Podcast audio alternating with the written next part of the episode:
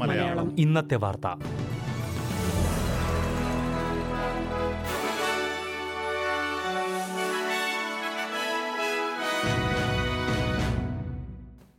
നമസ്കാരം. ഇന്ന് രണ്ടായിരത്തി ഇരുപത്തിരണ്ട് മെയ് പതിനെട്ട് ബുധനാഴ്ച. എസ് ബി എസ് മലയാളം ഇന്നത്തെ വാർത്ത. വായിക്കുന്നത് Jojo Joseph. Community regional grant സ്കീമുകൾക്കുള്ള funding പൂളുകൾ ഗണ്യമായി വെട്ടിക്കുറയ്ക്കുമെന്ന് ലേബർ പാർട്ടി. ബജറ്റ് റിപ്പയറിംഗിന്റെ ഭാഗമായാണ് പ്രതിപക്ഷ നേതാവ് ആന്റണി അൽബനീസിയുടെ പ്രഖ്യാപനം.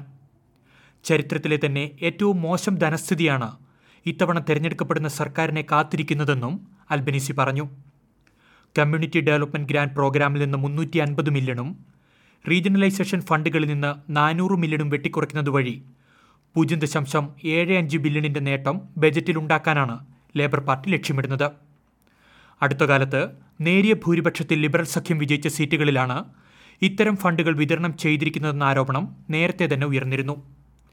ബജറ്റിൽ ചെലവഴിക്കുന്ന ഓരോ ഡോളറും ഉൽപാദനക്ഷമത വർദ്ധിപ്പിക്കുന്നതിന് ഉപയോഗിക്കുന്നുണ്ടെന്ന് ഉറപ്പാക്കുകയാണ് തെരഞ്ഞെടുക്കപ്പെട്ടാൽ തന്റെ ദൗത്യവും ഉത്തരവാദിത്വവുമെന്നും ആന്റണി അൽബനീസി വ്യക്തമാക്കി.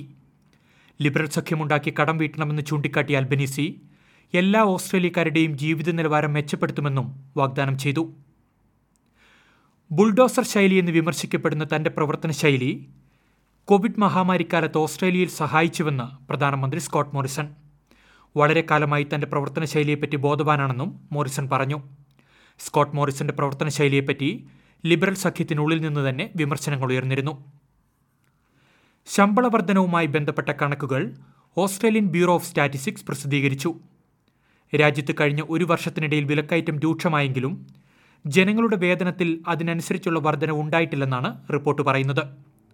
ഓസ്ട്രേലിയയിലെ സ്വകാര്യ മേഖലയിൽ പൂജ്യം ദശാംശം ഏഴ് ശതമാനവും പൊതുമേഖലയിൽ പൂജ്യം ദശാംശം ആറ് ശതമാനവും വേതന നിരക്ക് ഉയർന്നു. മാർച്ച് മാസത്തിൽ അവസാനിച്ച പാദത്തിൽ പൂജ്യം ദശാംശം ഏഴ് ശതമാനമാണ് വേതനത്തിലുണ്ടായ വർധനവ്. കഴിഞ്ഞ ഒരു വർഷം കൊണ്ടുണ്ടായ ശമ്പള വർധനവ് രണ്ട് ദശാംശം നാല് ശതമാനമാണെന്നും റിപ്പോർട്ട് ചൂണ്ടിക്കാട്ടുന്നു. അതേസമയം പണപ്പെരുപ്പ് നിരക്കിന് ആനുപാതികമായി ശമ്പള നിരക്ക് വർദ്ധിപ്പിക്കണമെന്നാണ് ലേബർ നേതാവ് ആന്റണി അൽബനീസിയുടെ വാദം. കുറഞ്ഞ ശമ്പളത്തിൽ ജോലി ചെയ്യുന്ന ഓസ്ട്രേലിയക്കാർക്ക് പണപ്പെരുപ്പവും ജീവിതച്ചെലവിലെ വർധനവുമുണ്ടാക്കിയ ഭാരം വളരെ കൂടുതലാണെന്നും പ്രതിപക്ഷ നേതാവ് ചൂണ്ടിക്കാട്ടി.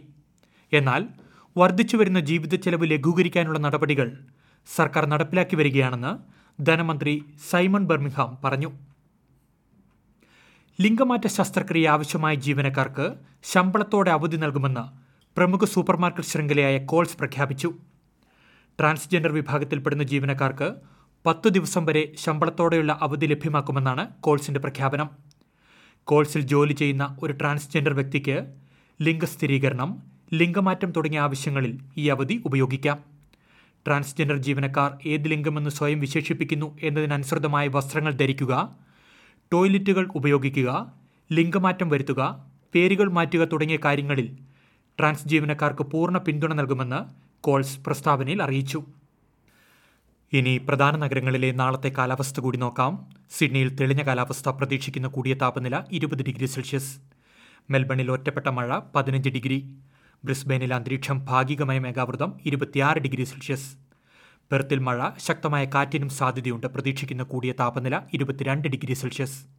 അഡ്ലേഡിൽ രാവിലെ മഴയ്ക്ക് സാധ്യത പതിനെട്ട് ഡിഗ്രി. കാൻബറയിൽ മിക്കയിടങ്ങളിലും തെളിഞ്ഞ കാലാവസ്ഥ പ്രതീക്ഷിക്കുന്ന കൂടിയ താപനില പതിമൂന്ന് ഡിഗ്രി സെൽഷ്യസ്.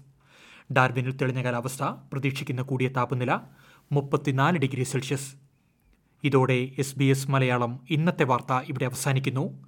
ഇനി നാളെ രാത്രി എട്ട് മണിക്ക് വാർത്തകളും വിശേഷങ്ങളുമായി തിരിച്ചെത്താം. വാർത്തകൾ വായിച്ചത് ജോജോ ജോസഫ്.